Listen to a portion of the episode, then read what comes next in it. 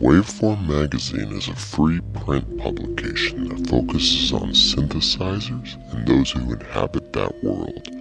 Issue number one is due out in April 2019 and features interviews with Suzanne Ciani, Dave Smith, Folktek, with articles written by DivKid, Abe from AI Synthesis, and more. There are also plenty of gear reviews, music reviews, and a shop talk section where we get to know about those who run our beloved synth shops. Sign up for your free subscription at www.waveformmagazine.com and follow them on Instagram.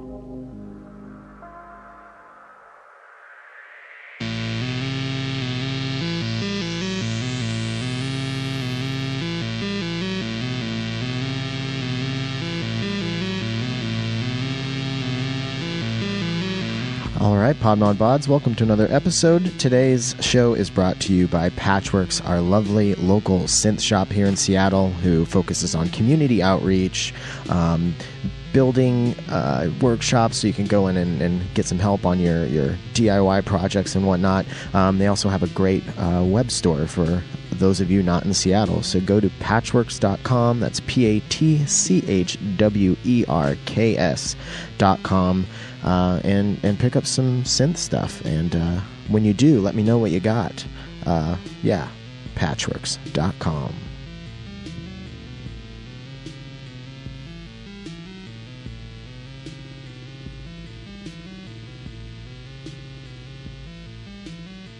Today is a big one for me. We're talking to Julie and Jamie from Earthquaker Devices. Um, you've heard me talk about Earthquaker quite a bit in the past. Uh, the Afterneath and Transmitter have been in many of the demos from the last few episodes um, when I'm demoing the AI006 Stompbox adapter. So, uh, yeah, and the Afterneath in particular has been a huge part of my creative process, um, even pre modular. So, yeah, pretty excited about that.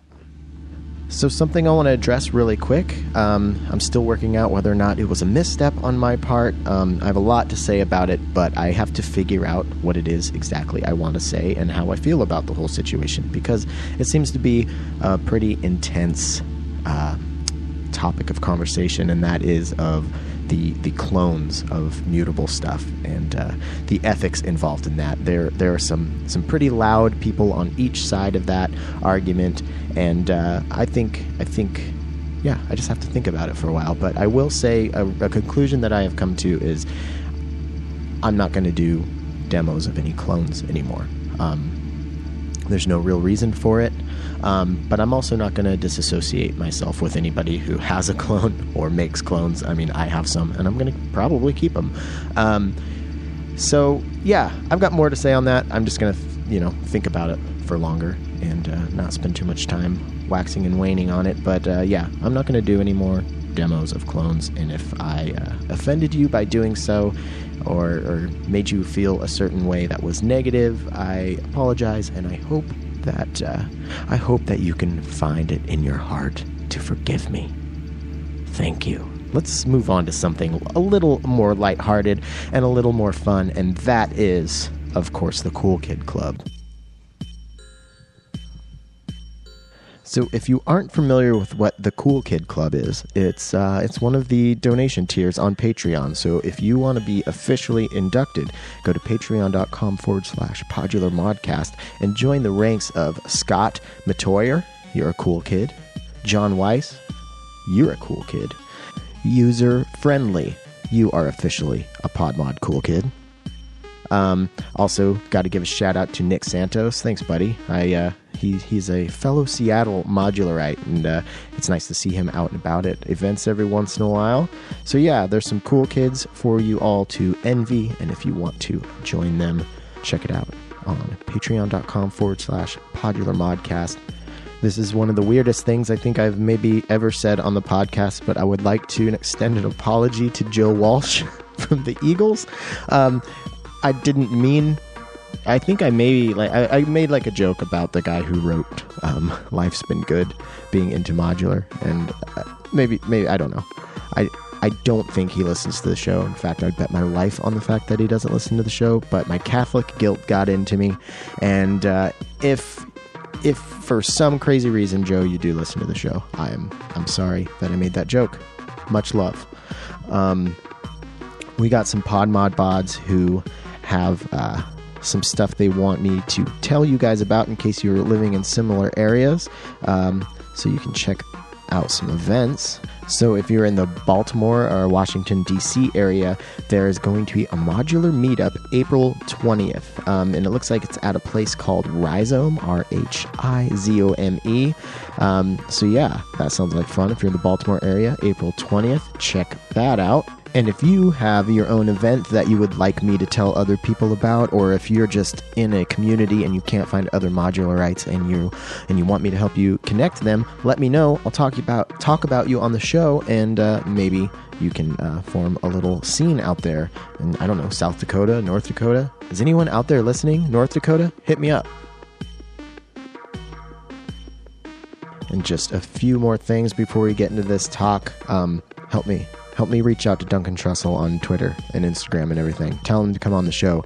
He has said he wanted to to uh, a mutual fan. There's there's a really resilient mutual fan out there who's who's been working to get Duncan on the show, and he says he wants to, um, but I know how busy he is, and he's got a lot of stuff going on. So if you want to hear Duncan Trussell on the show, give him give him a shout out because I think we're close. I think we could I think we could get Duncan Trussell on the Podular Modcast in 2019 but I need your guys' help. So let's make it happen.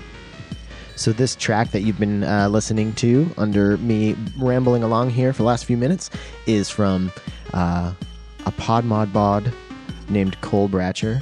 Um, the project is called Untilled Sound. The album is Transit Maps Volume 1, and this track is called Chicago CTA. Um, really cool stuff. I highly recommend it. Um, he gave me a little a little blurb he'd like me to share with you about the album. This album is a series of sonic journeys based on transit maps from around the world.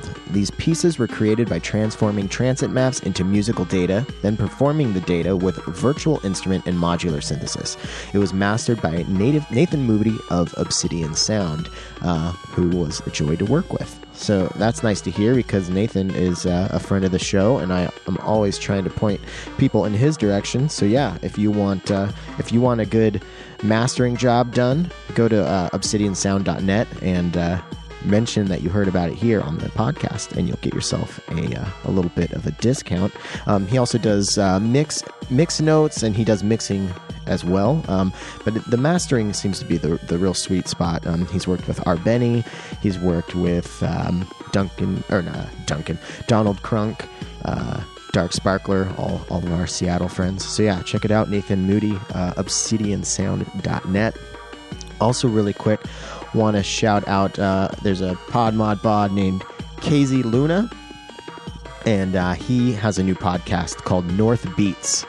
N O R T H B E A T S. Um, and he thinks that if you like Podmod, that you'll dig his show as well. So, all right, just a few more things to get through, and we'll be talking to Jamie and Julie from Earthquaker Devices.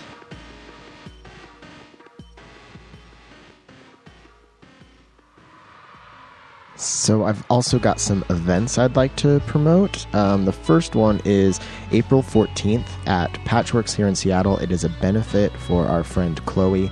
Her uh, youngest son has been fighting cancer for a while now, and he's had some ups and downs and some good breakthroughs. And um, if you know anybody who's dealt with it, you, you know how it goes. It's it's a it's a real roller coaster ride, and uh, we're always thinking and wishing the best for. Her, and uh, we're we're gonna have a, a benefit show at uh, yeah at Patchwerks again April 14th.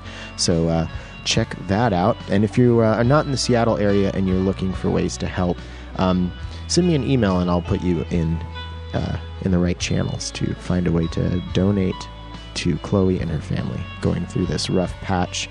Um, on a lighter note, we've got uh, our friend R Beny is playing a show with Suzanne Ciani on April 13th uh, at the Mezzanine in San Francisco. So that is uh, that's quite the show. Definitely would want to check that out. And okay, I think I've I've got all of the uh, the Catholic guilt apologies out of the way, and all the stuff that uh, uh, I wanted to share from the Podmod Bods, and we're gonna we're gonna do a quick demo, and we're gonna get right into our talk with uh, Earthquaker devices.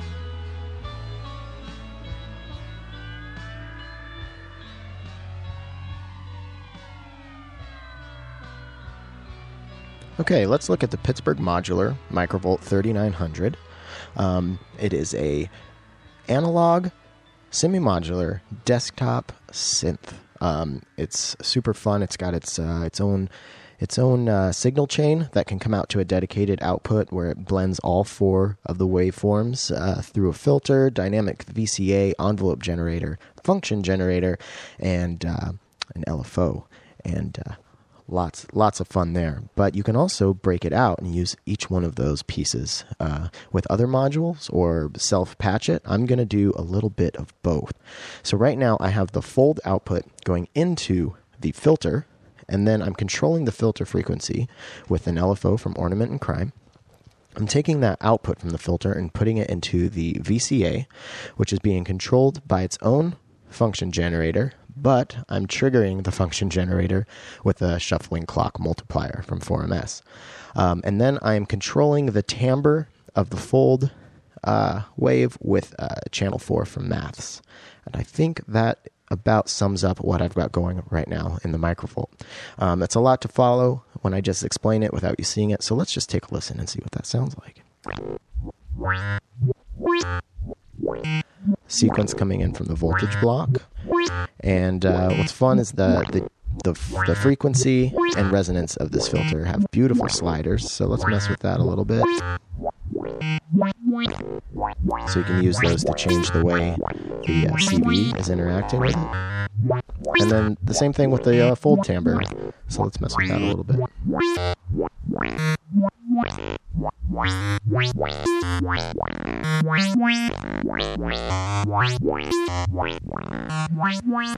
So that's pretty fun. Um, now let's. Uh, so I've got this the output from that from the microvolt going into the mute from DivKid, um, and then I've got that signal split, and I'm going to bring it into uh, a bad comrade and a cutting room floor from Recovery Effects. So let's take a listen to that bad comrade first. Uh, it's like a glitchy delay fuzz, and I've got the delay and glitch all the way down. So we'll just get some of this fuzz. Now let's mess with these delay and glitch parameters a little bit.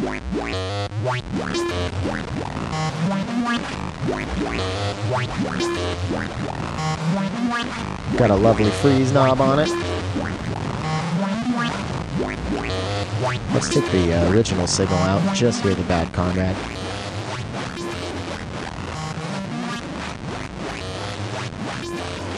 And check out this freeze knob.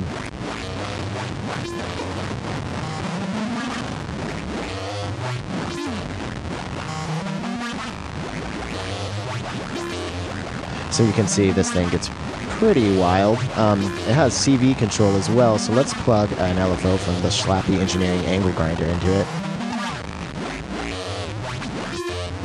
Mess with the LFO time. And the freeze knob is a lot of fun with the uh, with when you're using the CV control. So I'm going to hit the freeze knob and then I'm going to mess with that LFO time.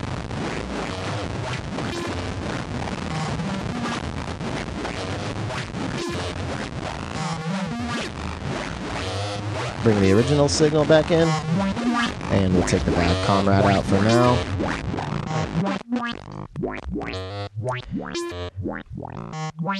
Now let's see what this uh, this microvolt sounds like going through the cutting room floor from Recovery Effects.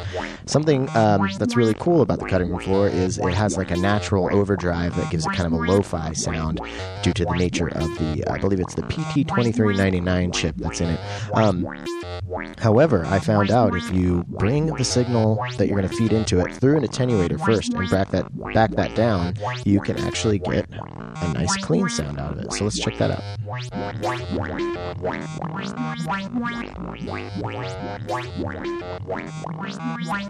Messing with the delay time manually.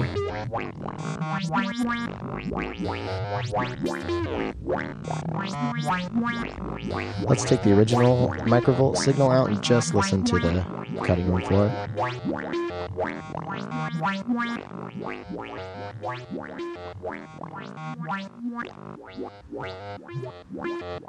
And now watch, I'm going to bring that attenuator up to show you the overdrive that this thing can produce.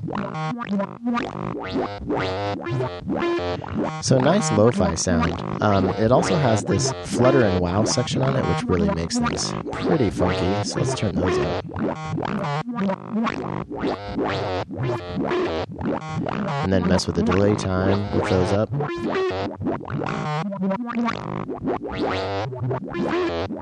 Also has a freeze knob. And messing with the delay knob while holding the freeze button is pretty fun.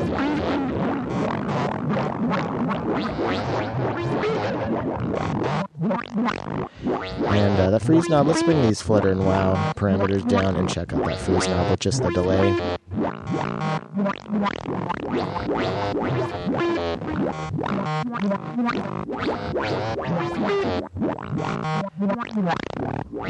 Okay, and then also CV controllable. So let's plug uh, another LFO from the Schlappi Engineering angle grinder into it. now we'll mess with the, uh, the LFO time.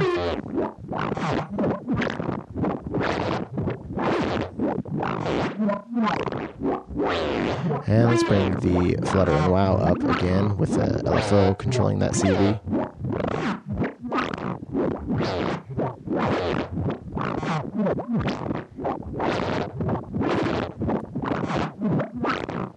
And let's bring the Bad Comrade back into the mix with the LFO also controlling the CV.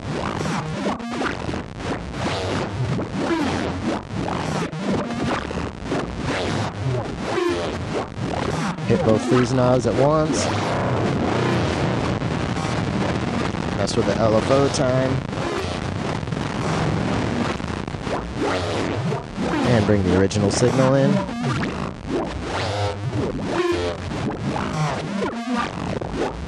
And remove the CV from the bad comrade and cutting room floor.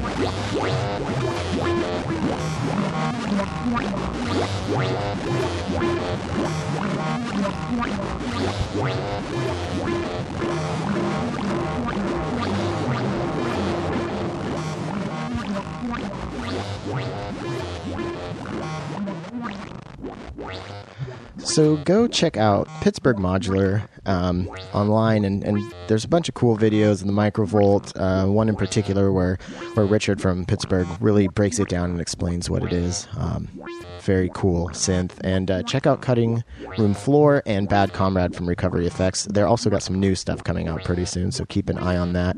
And uh, let's give a shout out to the Angle Grinder from Schlappi Engineering and the Mutes from uh, from DivKid.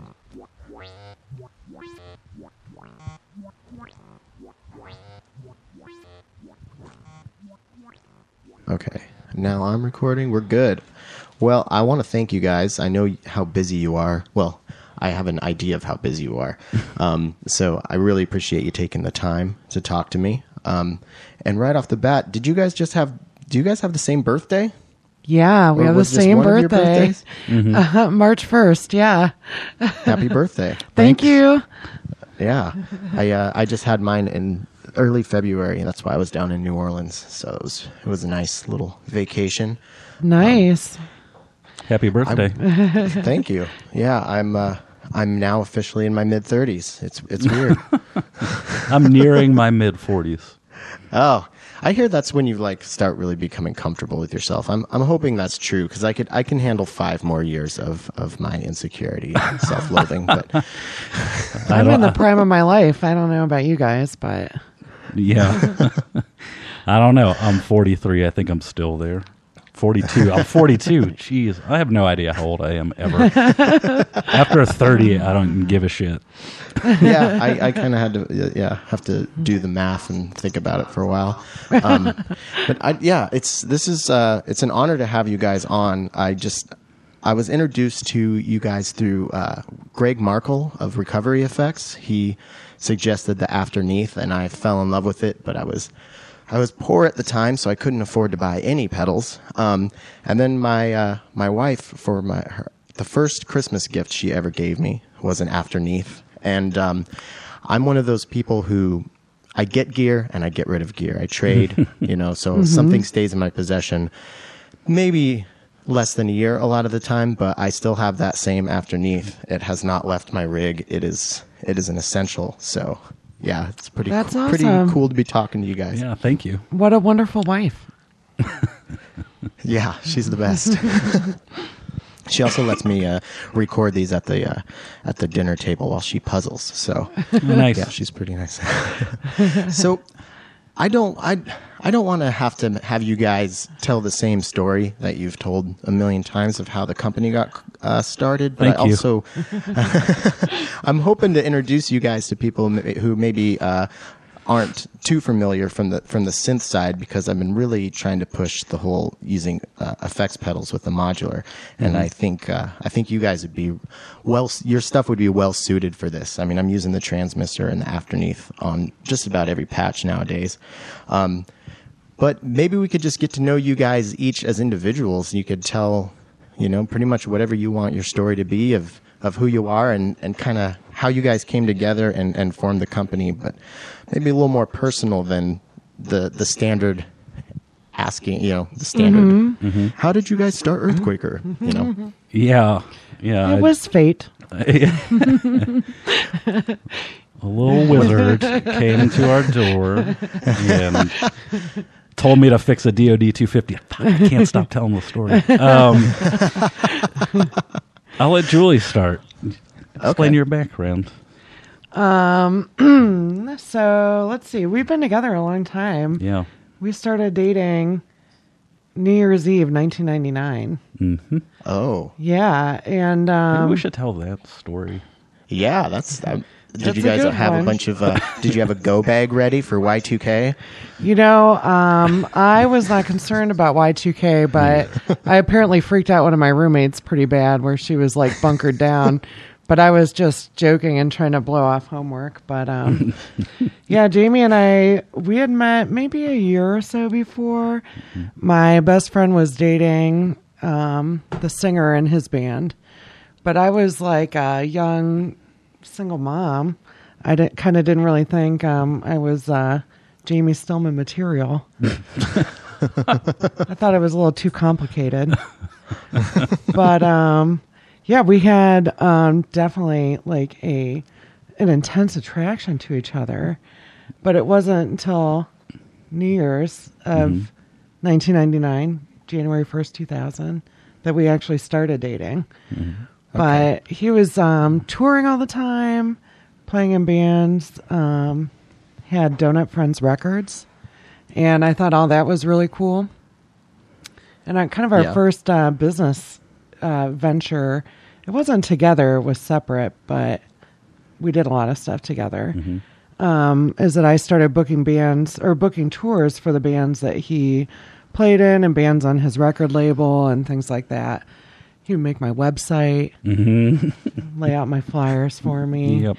and I'd take care of the details for his punk rock shows. hmm So, um, yeah, fast forward a few years. Um, Jamie starts noodling around with some pedals. I was working at a bank. Um, all of a sudden, all these boxes start showing up at the house from a place called Small Bear. And I'm like, what is this Small Bear and why does he mail you something every day? Um, and it was really fascinating to me because Jamie taught himself everything.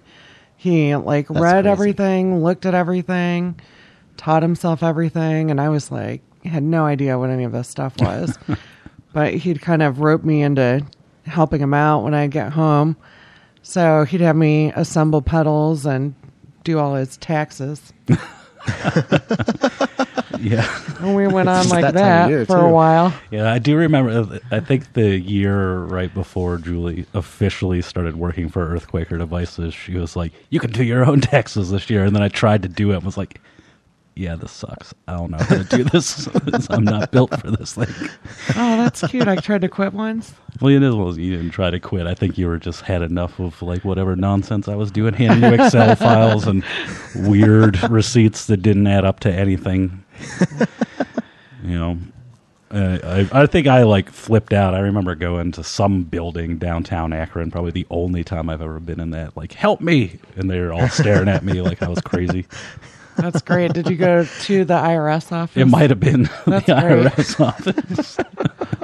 My wife won't do this. Uh, so you guys, you guys learned how to work together before before Earthquaker came into with the the the tour booking and, and all that stuff. It sounds Yeah, a little bit. I Mm-hmm. feel like we've always been a little bit of go-getters, you know. Not Yeah. not quite content to sit on our duffs and let it all happen. Mm-hmm. Yeah. I can't imagine you can get to the to the level of success you guys have with Earthquaker if if you weren't go getters and super driven. Um, yeah. I, I had some. I had something to go on with that, but I'll, I'll wait till later. I, I want to.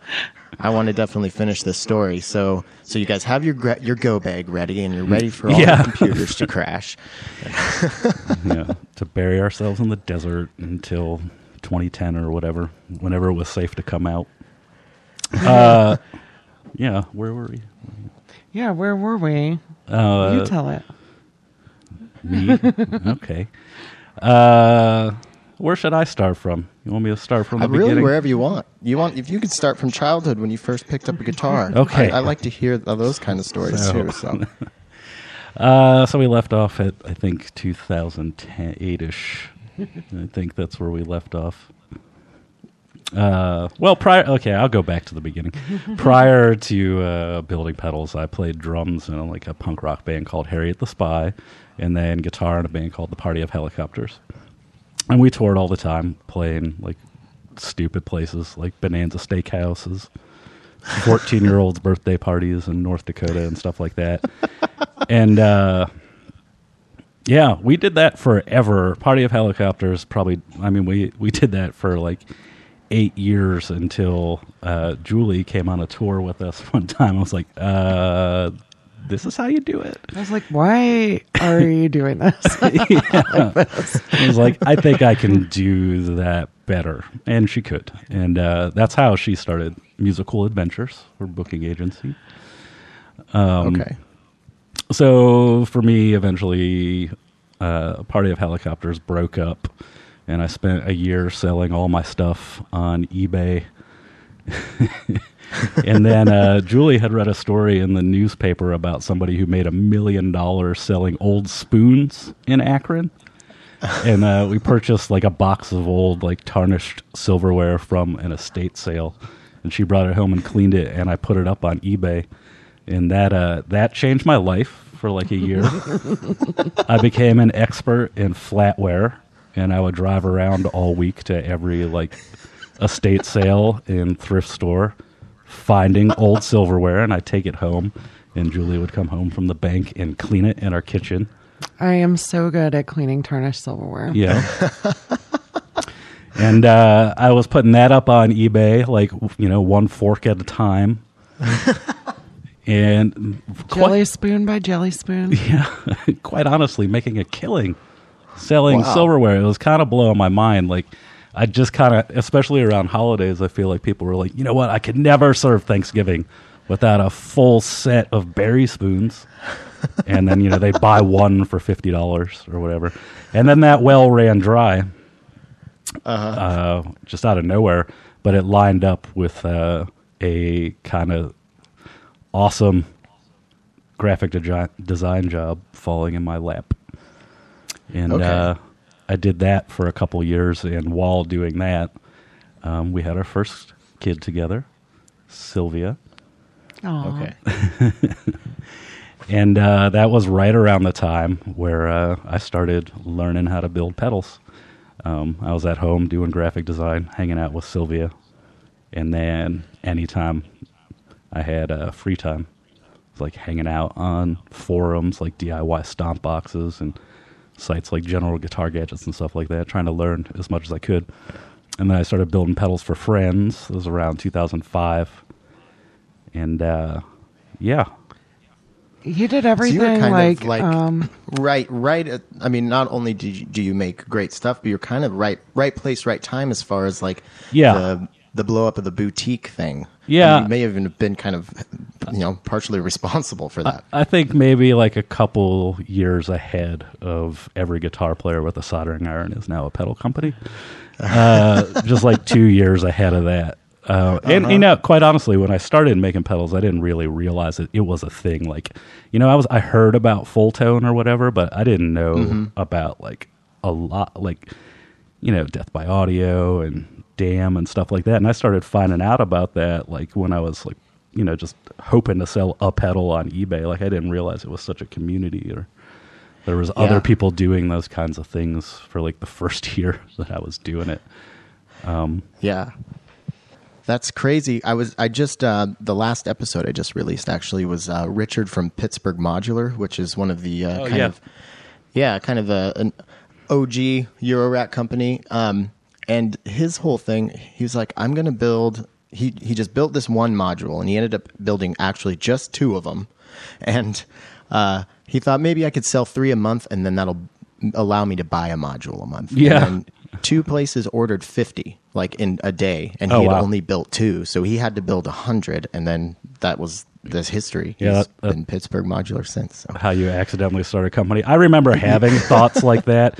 And I mean, even when like Earthquaker was becoming, you know, like I was selling more than a couple pedals a week, I would always think about things in terms of how many hoofs it cost. Like we'd go on uh-huh. vacation and be like, that's like 20 hoofs. Got to sell 20 hoofs. And then, because it was like extra money at the time and like whatever left over goes back into the company. uh-huh And, you know,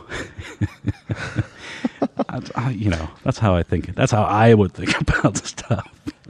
so so you set you set out to just kind of you know just just make stuff that you wanted and you were interested and Mm-hmm. it, it kind of snowballed from there and julie did you have a, a big part of of i feel like you're the business end and and jamie's the the mad scientist and and you're like both of your skills together is really like uh, what makes earthquaker what it is. So when how much influence did did you have julie on on really pushing it to the next level?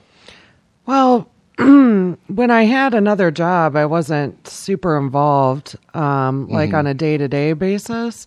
Um, but of course, he would talk to me about everything ad Yeah. nausea. you, you and, and my wife would so- get along. She's tired of hearing about modular. Um, so I was always aware of what was going on, and he was talking through a lot of things with me. But I think, you know, he went so hard for so long, kind of on his own, that he was getting um, kind of burnt out. Like, I remember when I started stepping in on the day to day, he's like, Yeah, we, we really only ship once a week. Um, and I'm like, Why? And he's like, Well, I'm sick of shipping. and I'm like, oh, okay, well, we'll ship every day now and stuff like that. But um, I was really impressed with how he was able to do everything. I mean, we, I think coming from kind of like a punk rock background, it, it's different than coming from like a corporate background where you're always trying to find kind of the easiest course to where you're trying to go. But um, so we're not trying to put like extra crap in there where there doesn't need to be anything. Mm-hmm. But um, yeah, I just remember being like totally impressed with how he was able to figure all this stuff out. And I thought the artwork looked great and everything like that. And everybody who was playing him was talking about how cool they were. Mm-hmm. so that was awesome. But yeah, I remember when That's I came good. in, you know, I really wanted to make things like kind of get everything set up so as we added more people we had a structure in place and when we were leaving my job at the bank we were leaving our health insurance behind um, and that was something i was super nervous about but so we got health insurance set up for employees and um, got everything sort of structured so it would work out for future growth but it's kind of crazy because there's you know like 12 people that do what we did by ourselves like seven years ago Right. Yeah. Yeah, that seems crazy. It, it really Um, does. So were you doing the booking agency, working at the bank, and then stepping in and like moon, moonlighting with with uh, the business end of Earthquaker? Then yeah, so I I stopped booking when I started working for the bank. Okay, And um, I worked there about nine years, Mm-hmm. I think, when I left. And so the Earthquaker was going on in the background almost that whole time. Yeah. Yeah, I think Yeah. so. was there was there a moment? Because I feel like with starting something like this, um, I feel like if I if I was to start my own company, there there would be always kind of this fear of like, you know. This is just this is just going on for now, but I can't I can't plan on it. Was, Yeah. was there ever a moment where you guys still feel that way. Like in Okay. the like even though I know it's like totally solid and like Julie Uh-huh. is a wizard and we have an awesome people who work for us, like there's always cuz I for better or worse I'm like, you know, a pessimistic person by nature. Uh-huh. I I just am always like thinking of the worst case scenario and like my worst case scenario now like we got a forklift and now I just like imagine me in the basement like building 12 hoofs a week to put on reverb with a forklift in the background and like one of our warehouses shelves left and like shit. Uh, you know but i know it's never going to happen you know what i mean? I mean we we both like have i think too much drive to like for it to ever go go that way. Um Anything could happen. but you know anything could happen. You know tomorrow like everyone could be like you know what? Guitar pedals? Fuck them yeah. And then we're like but that's all we make. Uh There's some pretty good hats and, and pins and and uh, sweatshirts. So. Yeah, that is true. We could we could do that. I also think they're like I mean we at this point we'd be like a really excellent like media company with the collection Yeah. of people that we have. So maybe it'll go The- that way too. Who knows? that pyra- the pyramids marketing campaign you guys did, I think it was like last summer. Mm-hmm. that, that was that was pretty entertaining. That was you guys had me cracking up. Thank you. um, So yeah, you guys definitely have like all of those those things locked down, like the good design and and so. Are, Jamie, do you do the graphic design for all the pedals still, or did you no, start I used it, to um but I think it was around 2012, right? That's what yeah, we had uh Matt Horak does all the illustrations on uh pretty much most of the pedals nowadays. And uh, he started. He is, you know, he's a comic book artist, and he's always wanted to be one professionally. But he was working at Earthquaker doing shipping. Then he asked to do a pedal, and the first one he did was the Depths. And you know, everyone was kind of blown Uh-huh. away by it. And I was like, okay, do you want to do that from now on? Because I'm not an illustrator. I'm a designer. Like I work well if you hand me all the parts, and then I can make it look good. So Uh-huh. like we've been that team for a long time now. You know, he, Okay. he gives me the stuff and I I put it all together. Um, lately, I've done a couple of the recent ones, but it's really obvious. Like Swiss things, there's no pictures on it, so I did that, and then me and him split Data Corruptor, and you know mine is just all like the geometric parts of it. Um, but then we have like an in-house graphic designer, Jeff Crow, and he does kind of all the day-to-day like ad layout and t-shirts and he stuff makes like me all my that. PowerPoints. Yeah, all the PowerPoints and like you know he's our full time graphic designer. Okay. Mm-hmm. And you guys actually like. Do, I, I thought I saw maybe on like maybe a Dave Hill uh, Instagram takeover. I love Dave Hill, by the way. Mm-hmm. Yeah. Um, Me too. do you guys? You guys like? Um, do you screen print your own enclosures at the shop as well? Is that what I saw? um, or it's a UV or printer. that I don't know. I, somebody was doing something with enclosures there, and I was surprised Yeah. that you guys did it in house. yeah, it's a UV printer. We have two of them, Okay. and uh, it's really nice. It makes a really durable uh, finish. hmm It's like a laser printer for enclosures. Okay. Yeah, my after like I have I just got the Transmisser, and when I set it next to the afterneath, they both they both look like they're the same age, but the my afterneath is almost you know f- four or five years old, so um, definitely is is solid and holds on. Yeah, you can sometimes you can strip the powder coat off of that, and the uh, graphics will stay on. Okay. Yeah, it's it's very durable. Mm-hmm. And I wanna I wanted to give you a compliment. I think the the pyramids. I'm, I'm a sucker for purple, so like that kind of weird color scheme you did on that. Uh, I very much dig it. I was surprised you guys did a flanger, but it, it's it seems like a pretty interesting and not just a s- standard flanger. Right. Yeah.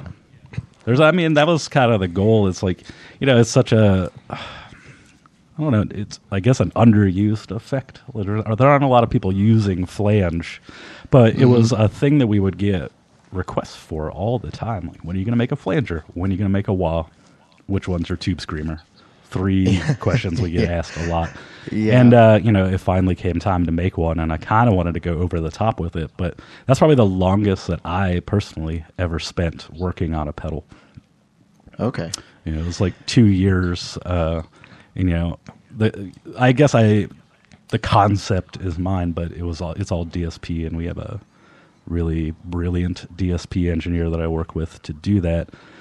So it's just like a lot of me and him sitting there and like just listening to Flanger through computer speakers for years.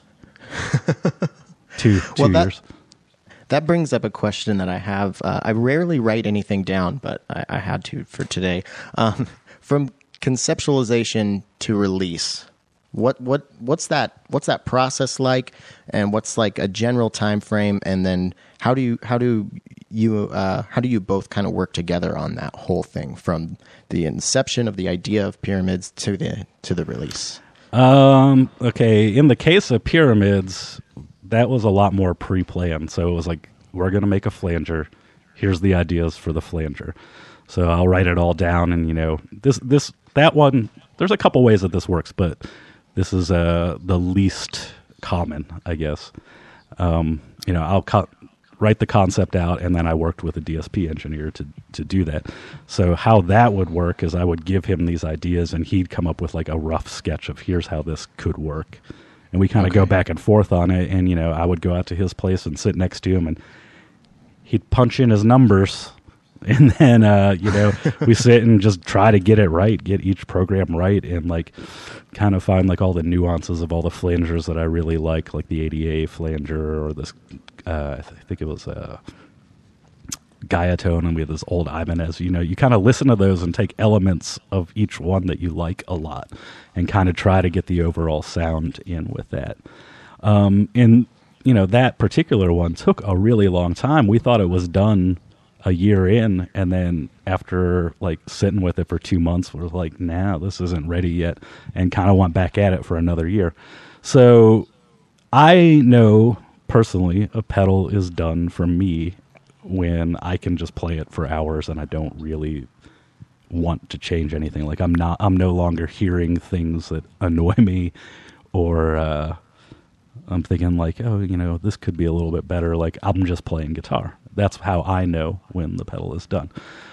Okay. It's not done That's for how I kind of feel like right mix and and that something. and that is where it becomes a real job for everybody else um It's not the pedal's not done for me until it's like in the artwork it's going to be print, you know, used in, and the manual is written, and there's a name, everything, all that stuff needs to be done.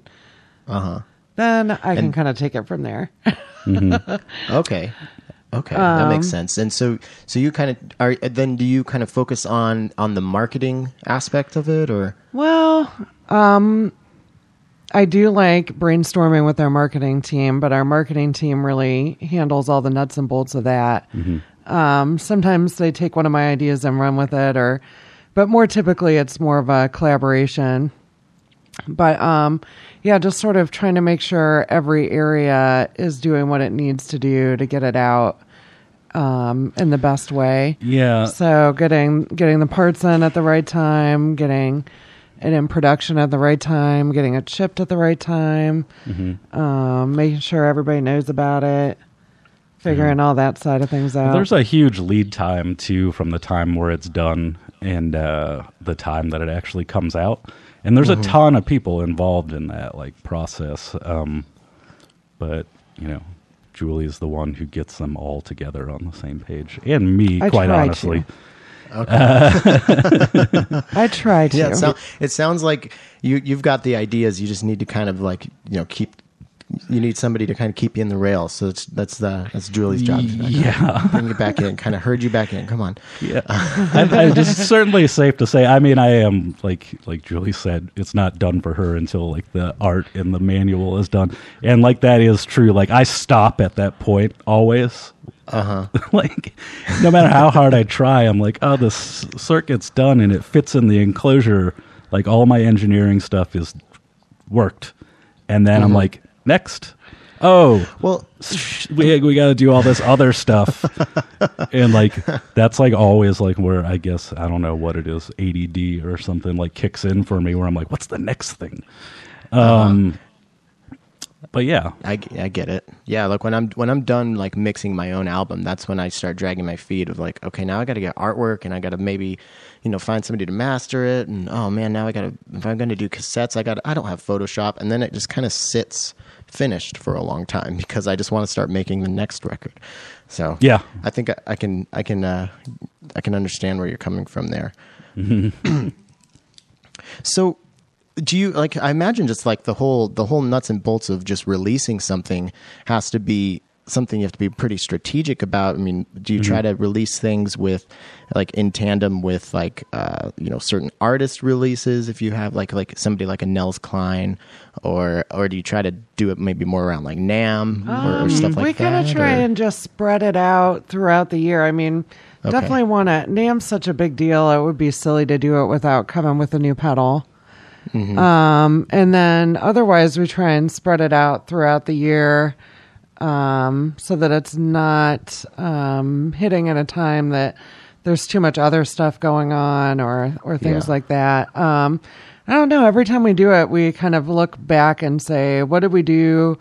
and how will we do it differently next time and sometimes we're you know taking things from a previous release we definitely want to do and other times we're like uh, i think this was this could go smoother if we did it this way and you know i don't think that that's I don't, I don't i'm not sure it's many things that anybody would see i think a lot of it is behind the scenes because mm-hmm, mm-hmm. i think a lot about like not just how it's doing, but how it feels for everybody that's doing it.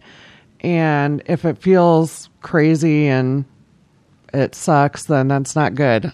I don't care Yeah. how Yeah. many pedals we sold. So I'm always trying to figure out how to make that part better. Mm-hmm. Okay. and and I, you know, we've grown pretty a lot every year, quite honestly, mm-hmm. and like somehow Julie's like always ahead of the curve, like thinking about like how all this stuff will work down the line. Where I don't think, I mean, even me included, like I don't really like. None of us really have that vision.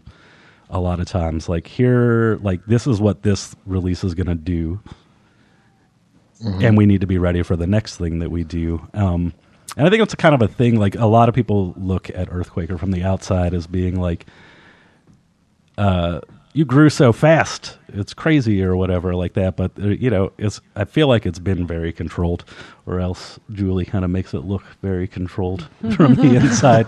Um, but there's a lot of like forward thinking on all of that stuff, um, which you know. I don't know anybody else like Julie who can think that way, really, and like remain calm through most of it. yeah, that's know. where that's where I would I would go off the rails. Yeah, the whole I go off the rail. Like the first time there's like a problem, like, oh my god, and then it's like, well, what are you freaking out about? I'm like, huh, all this stuff. I'm like, nah, don't worry about it. Like, and then like you know, she'll always have an answer for it, and you're like, oh yeah, okay, yeah, you're right. So I got I, have got uh, two two questions, and they're kind of uh, uh, uh, an A and B question for both of you guys, and they're they're kind of canned, but I'm I'm still interested, and I think the the audience would be happy to hear. Um, so. I want to know what your biggest challenge is that you face, kind of just in general, in your role at Earthquaker, and then maybe what's the most rewarding aspect, whether or not that's an actual thing that's happened or just kind of a feeling that you get out of it. Do you want me to go first? You go first. hmm. So, um, my biggest challenge, I think, is just not enough hours in the day to do everything that needs to be done. Uh-huh. and um, you know, feeling, you know, like right now, I can think of like six emails from a month ago that I still haven't responded to, that I really want to, and I will one day. Um, that's very challenging. It's also, you know, um, difficult to know everything about everything that's going on. So it's very helpful when I have people that I can trust to own their their little corner of the operation. Um, I think what's the most rewarding to me, well, I really like um, making jobs for people that they Yeah. at least pretend to me that they really enjoy. I can see Alright. from what I can gather just by looking at your guys' Instagram page, it looks like you have a really, uh, really fun and healthy workplace, and all the birthday parties and cakes and stuff. It looks, it looks like you guys are running a good ship. I mean, they're a little sick of cake, but um, yeah, they love it. Um, even if they are a little monotone about it, I understand. It's hard to get excited about work, but no. Um, I really like that about it. I mean, a lot of our employees have had families and bought houses and take so much care and pride in what they do, and that's really cool to me. I'm not sure, like, what part of this is my favorite. I don't know. I feel like I do a lot of stuff that nobody else can or wants to do. So kind of like all the garbage. but you get, um, like you I'm get some happy. enjoyment out of doing the things that. Well, I guess I feel fine about it. Uh-huh. Um, you know, it is a lot of pain in the butt stuff. but it's fine. It's great. I'm glad I'm doing it. Yeah. Yeah, I think I think that's it for me. What about you, Jamie? Uh, what was the first question again? the biggest challenge. Biggest challenge. Uh, it depends. I think for me, um,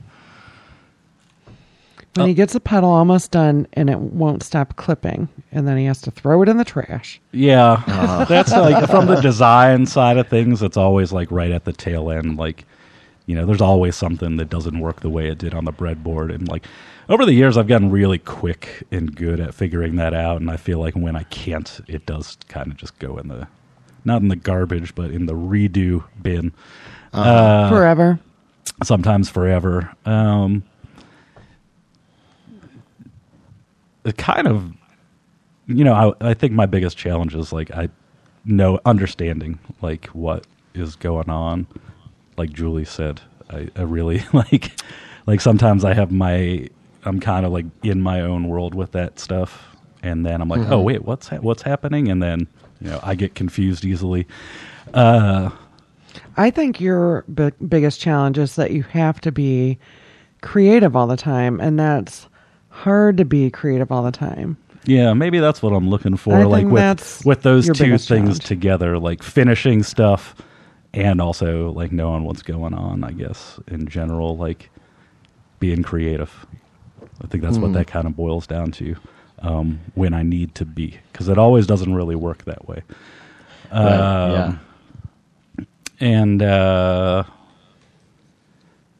for me, I you know I really like when a pedal comes together and it's like all there in a box, in like it all like whatever thought I had about it, and then like you know a lot of times I'll pass some things on to other people, and they all kind of magically fit together, and it you know it becomes a thing, and then it goes out into the world, and you get to see people you know show you how to work the thing that you made uh, and do things that like you know I wouldn't think of. Uh, you know, I think that that, is, that, that that's cool. Um, I've Yeah. heard a lot of modular manufacturers say the same thing. Is what they re- they really like getting their their their module out there and then have have them have somebody else using it and just show them like, oh shit, I never would have known that the thing that I made could do that, um, right. which seems pretty cool. Yeah. So as far as the creativity part of it goes, um, like you guys, uh, it seems like you try to release what like two or three new things a year or more, or We used to do way more, and Yeah. now now we're just doing yeah two, three, four a year. Okay. So do you is it like I have an idea, let's make it or I need an idea, I need to figure out what I'm going to do? Uh, we have yet to really be in the boat of we need a product. Um, yeah. but we have been on the boat of like we planned for a release at this time and the things that i was working on just didn't end up the way i thought they would like Uh-huh. i was overly confident and then uh you know you just have to like quickly restructure i guess rethink your plan mm-hmm. i don't know if Has- quickly is the word for it but yeah, I wouldn't say it. It happens quickly, but yeah. uh, that's happened. I mean, recently, really. Um, but no, I don't. I don't. Th- I don't feel like I, I've got a shortage of ideas at all. Uh, yeah. Okay. Okay. Yeah, I was just wondering like how is it is it hey, we we could use this in our in our line or hey, I want to build this like Uh, maybe one day you yeah. just wake up and you're like, I want a chorus pedal. I got to build a chorus pedal. maybe, maybe a little of both. Yeah. But um, again, like Jamie isn't gonna work. Like I couldn't be. I couldn't ever tell him what to build. It would never work like that. Never, never, never. Um, and in fact, I feel like when people tell him to do something, that's the fastest way to get him not to do it. Uh, he has to be inspired That's and want to punk rock do it. thing. Yeah, definitely. But I totally trust him when it comes to whatever he wants to build. Um, yeah, and I feel like everybody there feels the same way. But that's probably a lot of pressure on you, right, Jamie? What? That everybody, you have to think of everything and make everything. Mm, That is that your biggest problem? No, you're doing great. You're really good at it. you're really good at it. I can't tell if you're being serious or not. I'm being very serious. I uh yeah. Yeah. No, you know, there's a lot of people who work at Earthquaker too who do have really great ideas and they will interject sometimes. Sometimes they're too late in their interjection and quite honestly that would be my fault because I was like this is the thing I want to make and then it's done and nobody it's kind of made in a bubble, my bubble, and then it goes out to people and they're like, "Oh, that would be cool if you did this." And I'm like, "Yeah, well, this is a thing now." so, like, we've been getting better at, uh, you know, making a lot of prototypes and sending them around the shop for people to play through and things like that. Um, and then, uh, God, I forgot what question I was answering. The uh, I kind of forgot. Oh, I guess it's just um, you know, how do you decide what like just like focus like on? like yeah, focus on things like just uh, pressure of designing stuff. I felt like that. I guess I think in the past where it's like, man, eh, like all the people who work here in one way or the other, their their livelihood is dependent on my ridiculous reverb idea with a stupid resonant filter in it. Like I really hope this works out. But you know, it's not just the pedal in the end Right. of the day. I mean, I think everyone at Earthquaker has done a really great job at owning their place in the company mm-hmm. and like you can totally rely on them. Like no one's ever going to let something really fall short ever with that. So okay. that kind of Well- alleviates that thought a lot of times. Yeah. So on on the the note of you know types of effects and everything, like you guys have some some pretty unique and uh, kind of uh, I guess not exploratory, what's experimental. You know, the most extreme example I could think of is like the Rainbow Machine, but then you've got like the Arpanoid and the Organizer and the the the spatial delivery and all that. So like. But then you've got, you know, your standard fuzzes. So you kind of you're covering a pretty wide range. And I guess I'm trying to think of a way I can talk about like this is a, a modular modular synthesis podcast. Like Right. it seems like the modular thing right now is kind of like in the state that the boutique pedal thing was in um, you know five or six years ago it's kind of it's getting bigger and bigger and more popular and it's it's got kind of the same same sort of um, fervor i guess Are, Yeah. h- have you been keeping your finger on the pulse of that at all and and, and is that kind of leaking into your brain of like what kind of effects to make Personally, me, uh, no, not really. I mean, I kind of have like a like a loose knowledge uh, like extremely loose knowledge, but our entire like customer service office have been deep in that world for like, I mean, each one of them like probably over ten years. Like, Okay. the whole office. Not, I'm not exaggerating when I say that. Yeah. and like you know, like Ben has been in it forever. Like I don't know how long he's been in it. Like it's, it feels like forever. Mm-hmm. And like they're so knowledgeable with that kind of stuff, and they're the ones like you know they have a lot of ideas when it comes mm-hmm. to like pedal like designs and things like that. Yeah, they mm-hmm. tell me Mm-hmm. okay. they tell me about all the modular stuff. I have a question for you as as a pedal builder with expression with expression ends. Mm-hmm. I am very tempted to send some controlled voltage mm-hmm. through those, but I'm also afraid it might blow it up. So I haven't done that in my Transmisser, and I figured I could look it up, but I've heard a lot of different different answers. So I thought, you know, I'll just ask Jamie when I get Yeah. him on the on the show. Can I use the expression in on my Transmisser with like an LFO? Yeah, Should you I can- attenuate it first. You can, but you got to attenuate it. It just goes from zero to three volts essentially. Okay, okay. So yeah, but not all of our expression controls work that way. They're not all CV. Okay, so it's it's okay. So it's not a it's not a yes or no. It's kind of dependent on the pedal. Yeah, it's dependent on I the pedal. figured I would just attenuate before I, I tried anything, but then I would I'll just ask him first. So Yeah. All right, let's take a look at some recovery effects modules. Um, I've got the oscilloscape, which is like a bass drum slash bass line uh, synthesizer, and then I'm going to be using the DivKid mutes to split that signal and put one of the outputs into the Bad Comrade from Recovery Effects and one into the cutting room floor from Recovery Effects. Um, I'm going to be using this right now primarily as kind of a uh, just a bass drum, and then show you how you can make a glitchy little beat out of it. So let's check out this dry signal. Simple enough. But let's see what happens when we put this into the bad comrade. So the bad comrade is like a glitch, delay, fuzz. And right now I've got the delay and glitch parameters all the way down, but let's see what happens when we start turning those up.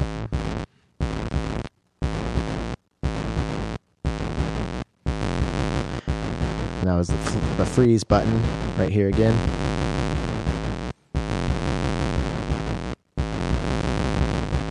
So very playable module. Um, now let's bring the third uh, input from the mutes into the cutting room floor.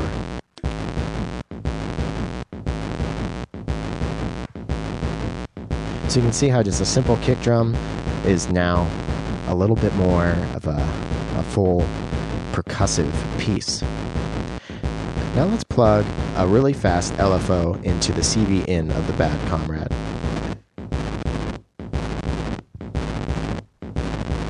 Mess with that uh, LFO time.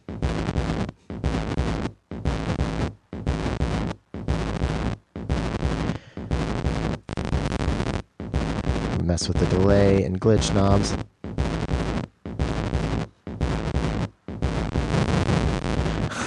That's the freeze knob. Freeze knob behaves very, very interestingly when you've got the CV uh, input engaged with an LFO.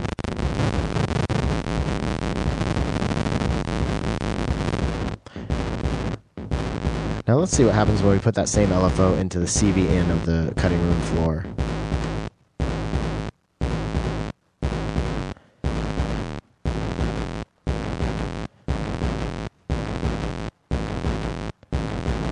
Now let's turn the flutter and wow from the cutting room floor up. It kind of adds a little bit of weird, glitchy.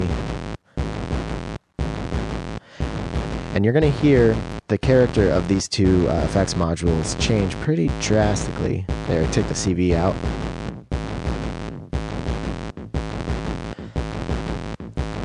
Now I'm going to um, I'm going to bring the contour knob of the uh, oscilloscape up, and that's going to add a little bit of more release time to the to the kick drum and take it more out of a kick drum into uh, like a bass line.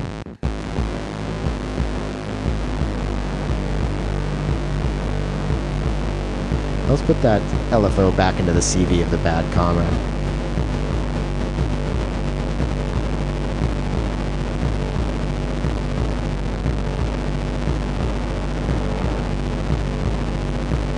Now, this is going to get a little weird, but I'm going to plug a sequence into the fundamental, and it's going to change pretty drastically here. So the fundamental input of the oscilloscope with a voltage block sequence. Here we go.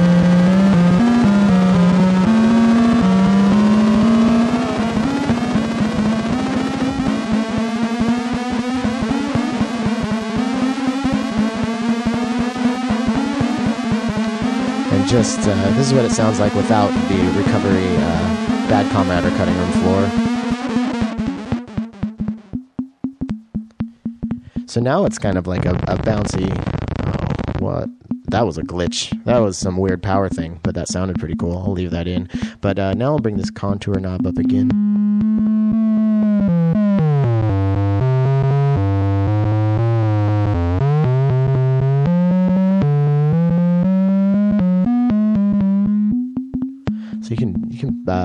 Blend some really cool sounds, and let's bring that cutting room floor in.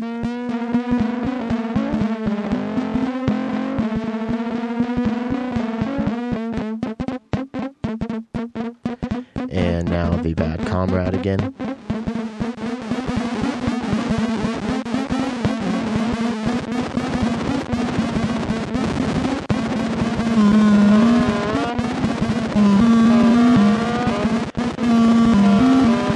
Messing with the contour knob now manually. manually.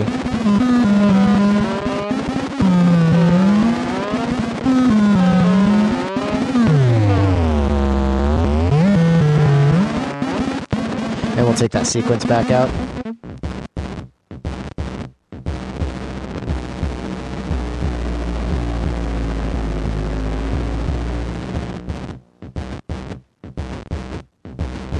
So yeah, go check out recoveryeffects.com. Um, they also have the cutting room floor and Bad Comrade in pedal form. So that's pretty fun. And uh, they just released a new bass uh, fuzz module called Pearl, which is also available in pedal form. And they've got some other really cool stuff coming up very soon. So keep an eye out for that.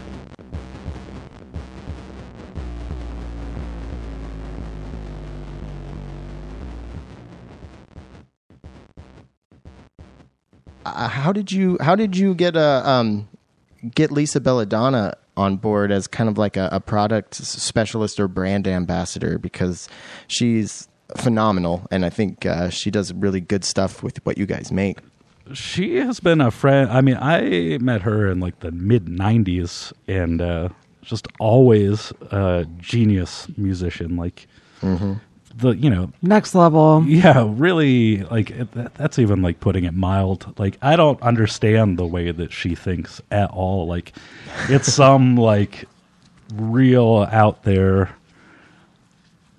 I don't know. Like, she is music. yeah, kinda Yeah. really Yeah. like i don't know anybody who's more in tune i think with Yeah. like music than she is and uh can Yes. can really do anything but Yeah, so we've known her like forever, 20 years. Her bands played with Jamie's bands and always found her to be wonderful, wonderful hang, you know. yeah But um I remember we did a NAMM a NAMM or two without Lisa. Yeah. And we were like, you know, I really feel like we're missing something and we should bring somebody that, you know, doesn't have quite the connection that we have to the pedals in the business sense that can just come and just use them.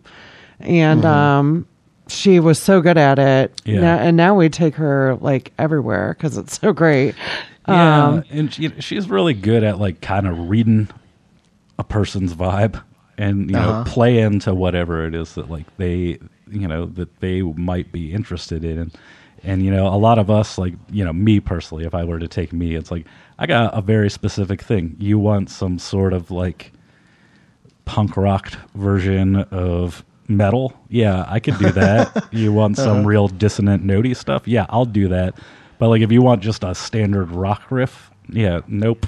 I, I don't I can't do it. You want to hear what a solo sounds like? Can't do it. You want someone to like reference some obs, you know, like a Zap record, like a specific uh-huh. solo on like some you know record no one's ever heard of. Yeah, she knows it and she'll go for it with that. So, and then can talk to these people in a way that they kind of get sucked into it. Like so, from like a demo artist perspective, I mean, I again like there's really nobody else. Like oh her yeah, at all. she's so amazing. I Yeah. love she does Well, this thing. She washes the room. Yeah. is what she calls it. Like when she first, you know, starts doing something, she washes the room, and it you can tell. You Mm-hmm. can tell she did it. Yeah, there was a. I think it was the first NAMM that she came to, like at the end of NAMM. This is, uh, you know, this is kind of like I feel like when we all were like, yeah, she needs to come to everything. Uh, got real ripped at the end of NAMM in our hotel, lemon pepper, pepper tree, whatever it was, Lemon Pepper Hotel. Hotel Lemon Pepper. Uh, and she was explaining, like, when she first got her ARP, that, you know, she would go lay in a field and listen to the trees in the distance and the way the grass sounded in her ears and, like, write all this stuff down and these calculations and these graphs and then, like, go home and remake the sounds on the ARP. But the way that she was explaining it, like you know it'll suck you in you're like you're, Uh-huh. you're thinking about stuff oh, in a way Yeah. that nobody else could ever think of it really you know Yeah, I, I really, I really look up to her as as a musician, and um, you know, she she was on the show, and Yeah. it was uh, is a fan favorite. I've I've had so many people uh, write in, or if I'm standing around with a couple people who have listened to the show, and somebody else is like, "What's a good episode to start with?" Like, a lot of people say, "Check out Lisa Belladonna's episode." Um, Oh, that's so awesome! Mm-hmm. Thank you so much for having her on. Oh yeah, it was it was great. Um, and it's it's funny. We're like we're like internet buddies now. Like we'll message, you know, like message each other, Oh, like you know, sh- you know, share stuff, and it's cool. Um, I, but I kind of I looked I look up to her because my buddy Greg, who has uh, recovery effects. I'm kind of like the the Lisa Belladonna of recovery, but I'm not nearly as talented. But but Greg has me do it for the same reason that you guys you guys have it do it because he's he's just like he's too close to the design aspect of it, and he likes Yeah. the way that I can show people how to use it. So uh, yeah, it's it's pretty fun. So like watching her do all your stuff, I'm kind of like, oh man, it's it's funny to have like a, an, an idol at 35 years old. Yeah, i don't think it's i mean you're never too old for that really yeah, yeah, she is magic. She is incredible. yeah. And uh, she, she, yeah, she. I think she helped me uh, get a hold of you guys to do this. So Mm-hmm. that- thank you, Lisa. Um, Yeah, and um, you know we're we're getting kind of close on time, and uh, I don't. I really appreciate your time. I know you guys are really busy, but is there anything kind of in parting that you want to to shout from the the modular mountaintops? um, I think modular folks are such sweethearts. I like Yeah. how you guys look at everything and um, think about things differently than like guitar players do. I'm a little Mm-hmm. bored of guitar players, to be honest with you. Yeah. That has been one thing that a lot of, and, and my listeners are going to be like, God, he's going on again. But it, just about everybody I've talked to from, you know, just different parts of the world through this show and everything, they all, they all say that the same thing, that the, the community is just so open and accepting. And it's, it's one of the first, you know, this is the first musical community that I've ever been in where there's not a lot of like, you know, kind of weird, like sizing people up and, Yeah. and talking shit. And, uh, I'm, I'm hoping that doesn't change as it increases in popularity, but yeah, Yeah. There's, there is something weird about that. Yeah, I mean, there's uh, you know, from what little I know about it, like it, it's ex- like the designers anyway. It's extremely creative. Like people are doing stuff that I would never think of in a million years, and then you see it, and you're like, wow, that's amazing. Like, why? Hadn't anybody come up with that? You know, uh-huh. since the dawn of electronics, why hadn't that existed? And there seems to be so much of that happening right now.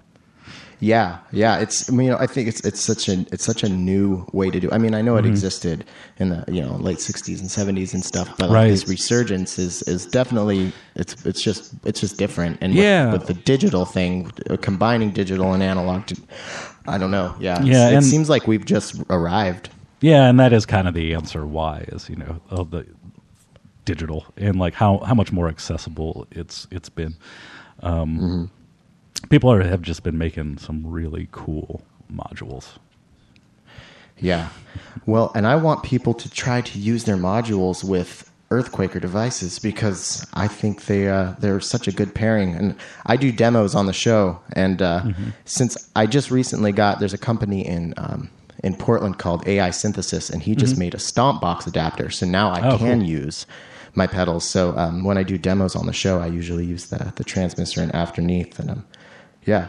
I'm, I'm, I'm spreading the good word. Uh, 'cause That's I so just awesome. think it's what's great that? stuff. What's that adapter called? It's uh, it's the AI 006 Stomp Box adapter. Um, Cool. And they, they're DIY kits. I think he sells them completed, and they're 2 HP, so they're very small. Mm-hmm. Um, so it doesn't take up too much space. I've got two of them, so I can have kind of two different pedal configurations. So That's super cool. Yeah.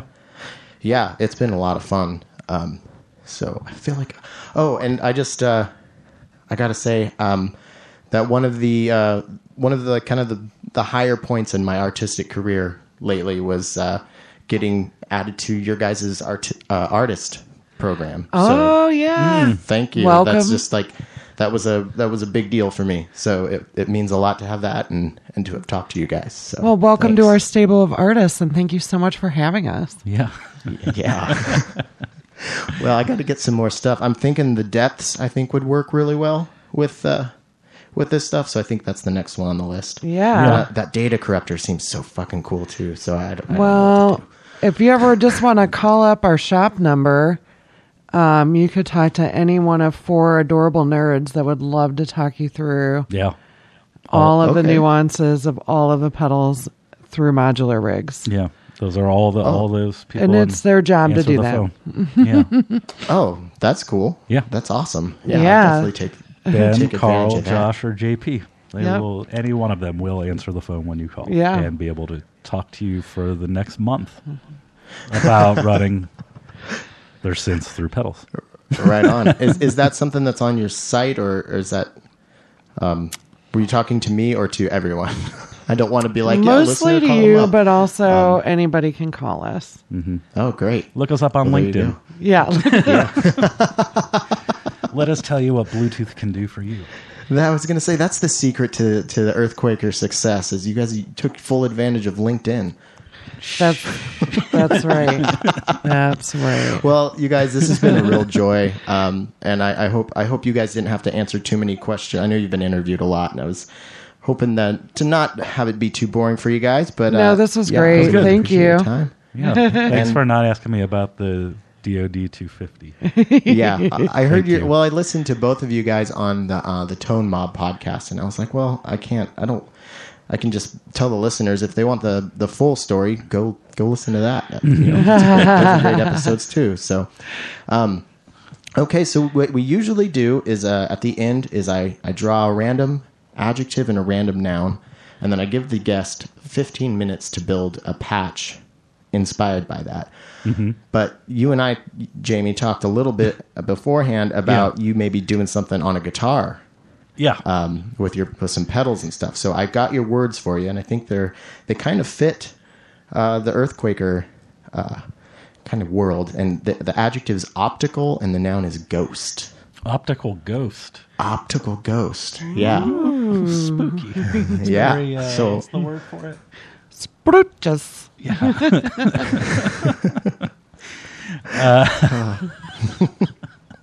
Right on. Well, I really look forward to listening to that. And um, where can people go to uh, to find all their Earthquaker needs? www.earthquakerdevices.com. Okay, and it's just uh, Earthquaker devices on Instagram as well, I believe. It's Earthquaker Dev Oh, okay, Earthquaker Dev. Can't win them all. or Earthquaker JP for Earthquaker News in Japanese. yeah. Mm-hmm. I actually I recommend going to Earthquaker JP and translating it Yeah, it's so funny. because it's it's much better. Yep. Oh, I'm gonna check that out. Oh shit, that reminds me. I was I was gonna ask about how you guys got hooked up with Boris, but maybe maybe that's a, a t- conversation Fate. for another time. Once Yeah. again, fate. Close down. Yeah. you got so many you got so many cool cool artists. Um, and I'm not just saying that because I'm on there. But right on. Well, thank you guys, and uh, yeah, I'm gonna stop recording now, and uh, All right, buckle up for Jamie Stillman's Optical Ghost.